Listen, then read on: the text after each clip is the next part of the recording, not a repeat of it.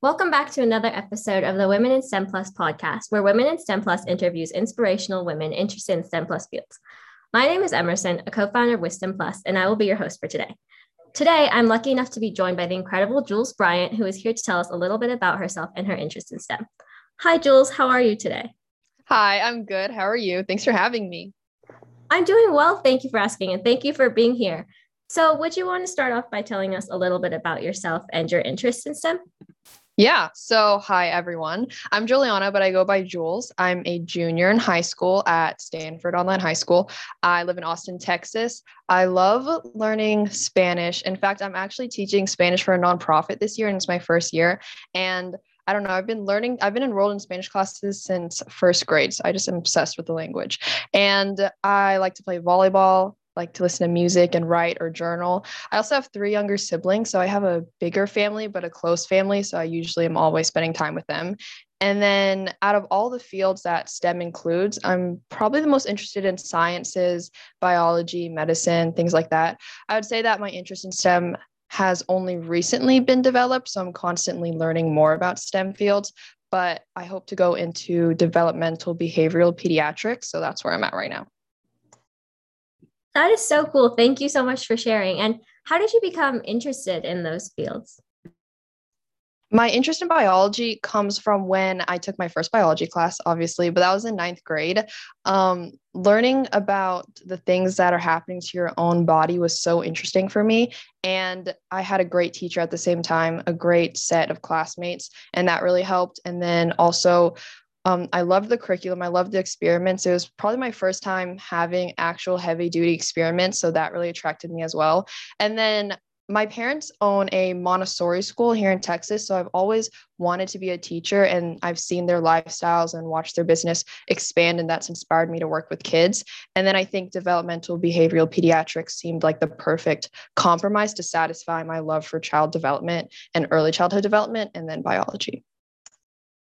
That is so cool. And yeah, I so agree. I think biology is so interesting. And especially like when you have a great teacher for your first classes and you really get to see like that spark and interest that they have. Um, and I was wondering, how has Women in STEM Plus helped you in pursuing that interest so far?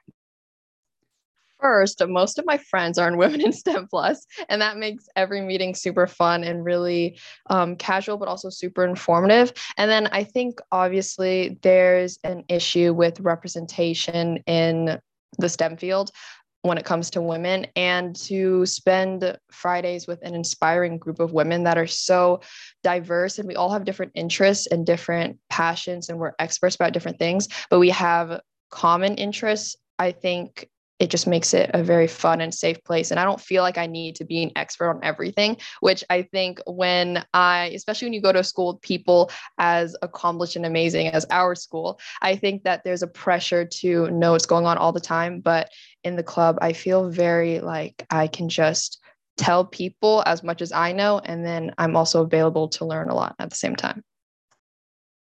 Oh, I really like that. And I'm so glad that you enjoy the Friday meetings. I also agree it's kind of hard sometimes to feel confident in knowing what you do know when so many people around you seem to know more or seem to like maybe be able to correct you as well. Um, and I was wondering, kind of a spin off question, what has been your favorite event or program that Women in STEM Plus has held?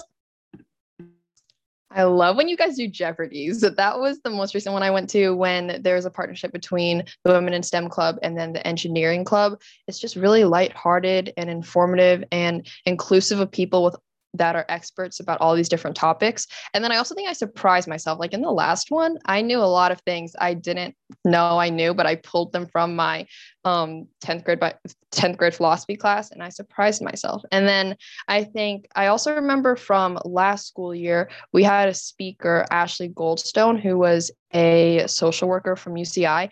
And I think I enjoyed her presentation so much because it was more of a creative route of not speaking with someone that worked directly as a doctor or a pediatrician or an engineer, but someone who has seen tons of cases of sexism, which relates a lot to um, what different speakers in the Women in STEM Club have experienced and what many of the participants in the Women in STEM Club have experienced. And I found a lot of truth in what she said and um, inspiration and hope at the same time.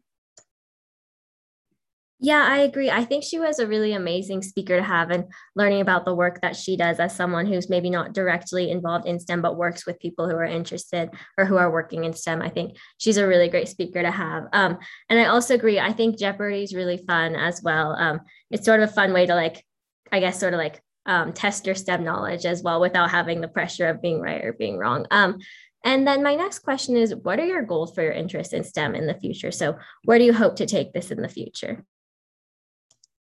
I think my more immediate goals are to find a college that is capable of handling my interest in STEM. I think that the college experience can be like applications, and everything can be really daunting. So, my goal is to be able to um, find a college that can satisfy my needs and my interest in STEM.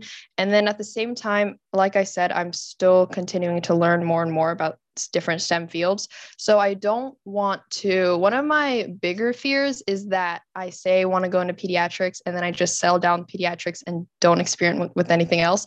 So I think right now, what I want to do um, during the summer and before college, and then probably into college at the same time, I want to experiment with different parts of STEM and not just assume that just because I was interested in pediatrics that I that that's the only thing that I'm capable of doing or the only thing that I would be interested in.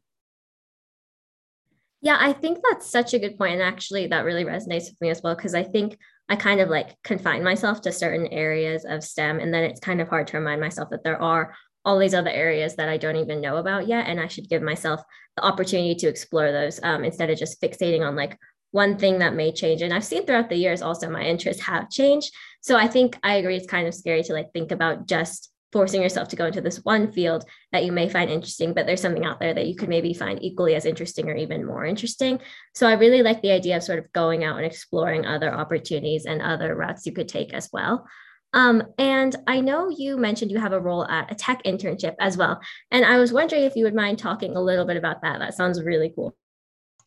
Yeah, I spent last summer as an intern for a nonprofit called My Digital TAT2, tattoo spelled T-A-T-2. And during the school year, I'm one of their high school advisors and I speak on some of their podcast episodes. And the podcast is called Media in the Middle if you want to check it out after listening to this one, obviously. And if you I I encourage looking them up because I don't think I could put into the right words what their mission is, but I can speak, I guess, on what I do there. Essentially, the founders of My Digital TAT2 recognize that no one knows a teen's relationship with technology more than a teen.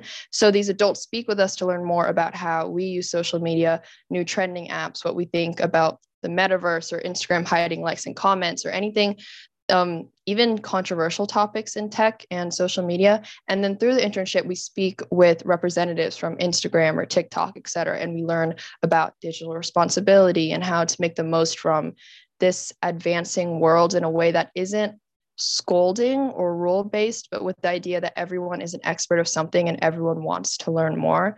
And a lot of this information that these adults learn, they take and present to parents or schools or younger kids.